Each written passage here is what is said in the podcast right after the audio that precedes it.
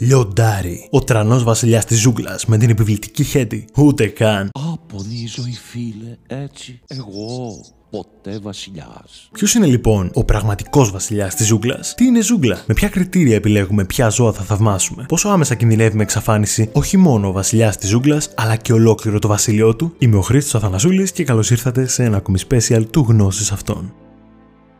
Αρχικά, τι είναι βροχοδάσος; Όπως προδίδει η λέξη, είναι τα δάση εκείνα που χαρακτηρίζονται από έντονες συνεχείς βροχοπτώσεις και το κλίμα τους είναι τροπικό ή εύκρατο. Συνήθως, τα ψηλότερα δέντρα σχηματίζουν μια γιγάντια ομπρέλα πάνω από το δάσος και έτσι ελάχιστος ήλιος περνάει στο γεμάτο υγρασία εσωτερικό τους. Οι ζούγκλες είναι εκείνα τα βροχοδάση στα οποία οι ακτίνες του ηλίου φτάνουν μέχρι το έδαφος, επιτρέποντας έτσι την ανάπτυξη μιας πυκνής μπερδεμένης βλάστησης από θάμνους και μικρά δέντρα. Ουσιαστικά, οι ζούγκλες είναι εκείνα τα βροχοδάση που δεν μπορείς να περπατήσεις χωρίς έναν τύπο μπροστά με ματσέτα να κόβει τα κλαδιά. Πού υπάρχουν ζούγκλες; Ζούγκλες υπάρχουν σε πολλά μέρη του κόσμου. Στο επεισόδιο θα χρησιμοποιήσουμε ως χαρακτηριστικά παραδείγματα τις ζούγκλες του Αμαζονίου στην Νότια Αμερική, τις ζούγκλες στο λεκανοπέδιο του Κονγκό στην Κεντροδυτική Αφρική και τις ζούγκλες της Ινδίας και της Ινδονησίας στην Νότιο-Ανατολική Ασία. Γιατί όχι το λιοντάρι; Ο πρώτος και σημαντικότερος λόγος που το λιοντάρι δεν είναι ο βασιλιάς της ζούγκλας είναι επειδή δεν ζει στη ζούγκλα, αλλά στις αχανείς πεδιάδε της Αφρικανικής καταβάσης Σαβάνα. Το λιοντάρι δεν θα πάει στις Αφρικανικές ζούγκλες όσες τύψεις και αν έχει για τον χαμό του πατέρα του. Μας τελείωσε η ζεύρα. Αντιλόπι. Άλλο; Όχι. Και μιας που έκανα αναφορά σε ταινία, ας δούμε τα οικοσυστήματα μιας ζούγκλας μέσα από γνωστές ταινίες κινουμένων σχεδίων. Ο βασιλιά των λιονταριών δείχνει την Αφρικανική σαβάνα, επομένως δεν μας κάνει. Ο Ταρζάν, από την άλλη, απεικονίζει τις Αφρικανικές ζούγκλες που φιλοξενούν τους Αφρικανικούς ελέφαντες των δασών, γορίλες, χιμπατζίδες και το πιο επικίνδυνο αρπακτικό τους είναι οι λεοπάρδαλοι. Στο βιβλίο της ζούγκλας, αυτό με το μόγλι, απεικονίζονται οι ζούγκλες της Ινδίας και της Ινδονησίας, όπου έχουμε ασιατικούς ελέφαντες, ουρακοτάγκους, ελάφια και το μεγάλο αρπακτικό είναι η τίγρη. Δεν υπάρχει αντίστοιχο animation με τι ζούγκλε του Αμαζονίου, αλλά τα μεγάλα σαρκοφάγα εκεί είναι ο Ιαγουάρος, το πράσινο ανακόντα και σε κάποιες περιοχές το νοτιοαμερικάνικο πούμα. Ο λόγος που δεν ανέφερα πουθενά τον μαύρο πάνθυρα, όπως κάποιοι ενδεχομένως περιμένατε, είναι επειδή δεν πρόκειται για διαφορετικό είδος. Στην Ασία και την Αφρική, οι μαύροι πάνθυρες είναι λεοπαρδάλει με μελανισμό. Στην Νότια Αμερική είναι οι Ιαγουάροι με μελανισμό, ενώ στον κινηματογράφο είναι Chadwick Boseman με βιμπράνιο. Ο Ιαγουάρος και οι λεοπάρδαλοι, αν και πολύ δυνατά ζώα, είναι σημαντικά μικρότερα από το λιοντάρι και την τίγρη. Επομένως, φαίνεται πως το στέμα θα κρυθεί ανάμεσα στις δύο μεγάλες γάτες. Κάποτε, τίγρη και ασιατικά λιοντάρια συνεπήρχαν από τις ακτές του εύξηνου πόντου μέχρι την Ινδία. Σήμερα και τα δύο κινδυνεύουν άμεσα με εξαφάνιση. Λιγότερες από 4.000 τίγρη έχουν απομείνει στη φύση, έχοντας χάσει πάνω από το 90% του πληθυσμού που κάποτε είχαν. Αντίστοιχα, τα τελευταία 600 περίπου ασιατικά λιοντάρια βρίσκονται υπό προστασία σε ένα εθνικό πάρκο της Ινδίας που ελπίζει σύντομα να αφήσει μερικά ελεύθερα στη φύση. Τα αφρικανικά λιοντάρια προς το παρόν δεν κινδυνεύουν ιδιαίτερα. Τα δύο μεγάλα λουροειδή, ακόμη και όταν συνεπήρχαν,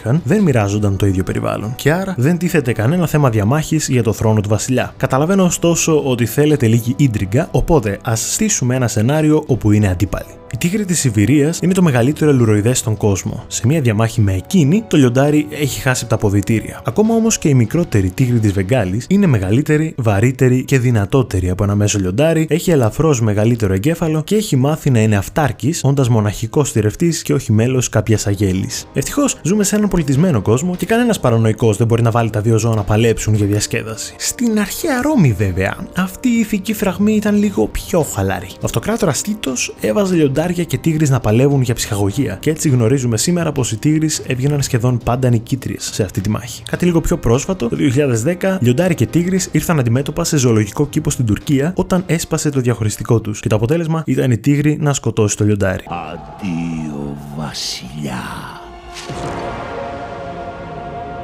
OK, okay, Χρήστο, το καταλάβαμε. Το λιοντάρι δε ζει στη ζούγκλα, άρα η τίγρη είναι ο βασιλιάς της ζούγκλας και ακόμη και αν ζούσε θα ήταν πάλι αυτή επειδή είναι ισχυρότερη. Ε, εκεί δεν καταλήξαμε. Ξέρεις κάτι, όχι. Δεν χρειάζεται ο βασιλιάς να είναι σαρκοφάγο. Και σίγουρα όχι σαρκοφάγο που εντοπίζεται μόνο στην Ασία. Ποιος είναι λοιπόν ο βασιλιάς; Η πιο σωστή απάντηση σε αυτήν την ερώτηση θα ήταν ο ελέφαντας. Οι ελέφαντες είναι από τα εξυπνότερα και πιο συναισθηματικά ζώα στη γη και απίστευτα σημαντικοί για την διατήρηση της ζωής στον πλανήτη μας. Καθώς ο ελέφαντας περπατά μες στη ζούγκλα, γκρεμίζει τα πάντα στο πέρασμά του και ανοίγει ένα μονοπάτι από πεσμένα κλαδιά και φρούτα, στα οποία τα υπόλοιπα φυτοφάγα δεν θα είχαν πρόσβαση διαφορετικά. Ενώ παράλληλα συμβάλλει στο να αναγεννηθεί η βλάστηση στα σημεία από όπου πέρασε. Καθώς σκάβει με τους χαβλιοδοντέ του για νερό, παρέχει νερό και σε πολλά άλλα ζώα που δεν θα μπορούσαν να κάνουν το ίδιο από μόνα τους. Η κοπριά του αποτελεί σωτηρία για πολλά δέντρα που χρησιμοποιούν τους ελέφαντες για να μεταφέρουν τους σπόρους τους και αποτελεί ταυτόχρονα τροφή για μια τεράστια μερίδα σκαθαριών. Ο ελέφαντας όμως δεν είναι τόσο όμορφος και εμπορικός και δεν είναι από τα εξέχοντα μέλη της χαρισματική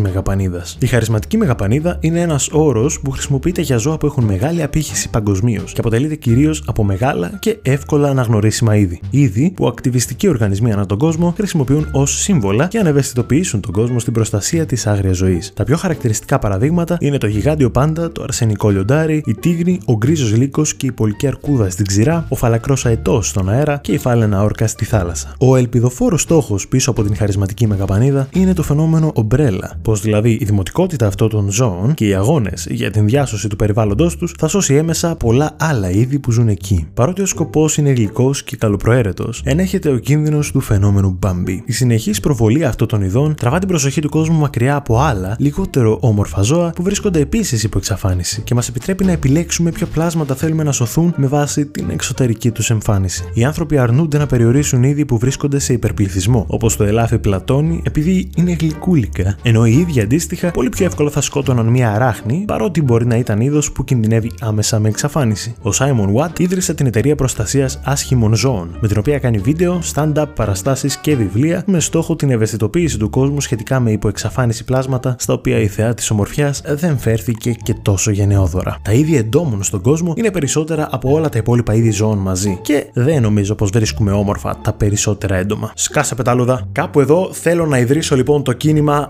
Ugly Lives Matter 2. Ανέβασε story στο Instagram μία φωτογραφία με το πιο άσχημο κατά τη γνώμη σου ζώο. Πρόσθεσε το hashtag Ugly Lives Matter 2 και κάνε tag το γνώση αυτόν ώστε να συγκεντρώσουμε μία σειρά stories με λιγότερο όμορφα πλάσματα που όμως έχουν το δικαίωμα στην αγάπη. Ο βασιλιάς της ζούγκλας, είτε λέγεται τίγρη είτε ελέφαντας, βρίσκεται σε κίνδυνο. Ένα παρασιτικό είδος έχει εισβάλει στο βασίλειό του και αφανίζει τους φίλους του, την τροφή του, το περιβάλλον του. Τα βροχοδάση συχνά αναφέρονται ω οι πνεύμονες του πλανήτη, καθώς είναι η δεύτερη σημαντικότερη πηγή οξυγόνου μετά το φυτοπλανκτόν, παράγοντας το 30% του συνολικού της ατμόσφαιρας. Σχεδόν τα μισά είδη ζώων και φυτών στον κόσμο απαντώνται στα γεμάτα ζωή βροχοδάση της γης. Εγώ τέτοια δεν διδάχτηκα. Τότε μάλλον να αλλάξεις δάσκαλο. Το παράσιτο του είδους Homo sapiens sapiens καταστρέφει τις ζούγκλες και τα βροχοδάση του πλανήτη με την διαρκή αποψήλωσή τους, καθώς και με τη ρήπανση του περιβάλλοντος. Ο Αμαζόνιος είναι το μεγαλύτερο βροχοδάσος στον κόσμο και το δεύτερο μεγαλύτερο δάσος γενικότερα μετά τα αρκτικά δάση της Ρωσίας. Σήμερα υπολογίζεται πως έχει χαθεί περίπου το 20% τη συνολική έκταση του Αμαζονίου και με τις πυρκαγιές του 2019 το ποσοστό ενδέχεται να είναι μεγαλύτερο. Την ίδια στιγμή που οι επιστήμονες λένε πως αν αυτό το ποσοστό ξεπεράσει το 25%, ίσως να είναι πια μη αναστρέψιμα τα πράγματα. Στο δεύτερο μεγαλύτερο βροχοδάσο, στο λεκανοπέδιο του Κονγκό στην Αφρική, τα νούμερα είναι ακόμη χειρότερα. Και αν ο ρυθμός της αποψήλωσης παραμείνει σταθερός, το βροχοδάσο θα έχει εξαφανιστεί ολοκληρωτικά μέχρι το 2100. Στο τρίτο μεγαλύτερο βροχοδάσο της Ινδονησίας στην Ασία, έχει εξαλειφθεί περισσότερο από το 50% της έκτασής του και εμφανίζει τον μεγαλύτερο ρυθμό αποψήλωσης στον κόσμο, πράγμα που σημαίνει ότι ίσως το χάσουμε πολύ πιο σύντομα από ό,τι νομίζουμε. Η λίστα μπορεί να συνεχιστεί επάπειρον, μέχρι να φτάσουμε σε περιπτώσεις όπως της Μαδαγασκάρης που έχει πλέον χάσει πάνω από 90% του βροχοδάσους της. Χρήστο, βαρετά νούμερα. Έχουμε χασμουρηθεί 35 φορές. Μπες στο ζουμί. OK, okay, αμέσως.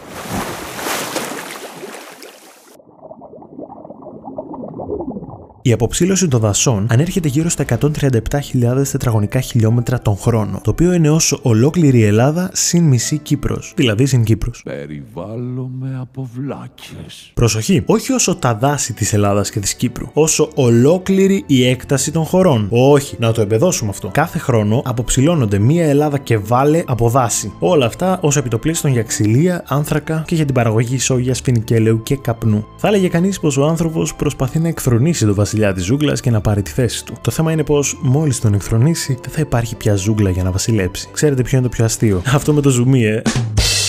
Το πιο αστείο είναι πως ένα από τα είδη που βρίσκονται υπό εξαφάνισης στη ζούγκλα εξαιτίας του ανθρώπου είναι οι άνθρωποι. Τα βροχοδάση, ιδίως της Βραζιλίας, της Νέας Γουινέας και της Αφρικής, αποτελούν σπίτι για έναν τεράστιο αριθμό ηθαγενών φυλών, εκ των οποίων με περισσότερες από 100 δεν έχουμε έρθει ποτέ σε επαφή και δεν γνωρίζουμε τίποτα για αυτές πέρα από την ύπαρξή τους. Οι πληθυσμοί πολλών φυλών έχουν μειωθεί σημαντικά τις τελευταίες δεκαετίες με πολλά γνωστά απάνθρωπα περιστατικά. Περιστατικά εκδίωξης από την περιοχή τους και αναγκαστική ένταξη στην κοινωνία, ακόμη και μαζικές σφαγέ. Τι θα κάνεις τώρα, θα σκοτώσεις τον ίδιο σου το θείο. Κι όμως, πολλά ζώα σκοτώνουν ανθρώπους στα άγρια δάση. Αλλά τα ζώα που το κάνουν δεν είναι τετράποδα. Α καταλήξουμε σε κάποια συμπεράσματα. Αρχικά, δεν υπάρχει κανένας βασιλιάς στη ζούγκλα. Κάθε είδος ζώου και φυτού είναι εξελικτικά ανεπτυγμένο ώστε να επιβιώνει και να μην αφανιστεί. Αν υπάρχει νόμος της ζούγκλας, τότε αυτός είναι περισσότερο προσαρμοσμένος στην αρμονία και τη συνύπαρξη παρά στο χάος με το οποίο ταυτίζουμε τη λέξη ζούγκλα. Στις πραγματικές ζούγκλες, κανένα ζώο δεν κηρύσσει πόλεμο σε άλλο ζώο. Κανένα ζώο δεν δολοφονεί άλλο ζώο χωρίς λόγο. Κανένα ζώο δεν καταστρέφει το περιβάλλον άλλου ζώου. Ψυχοπλακώθηκα. Πες κάτι,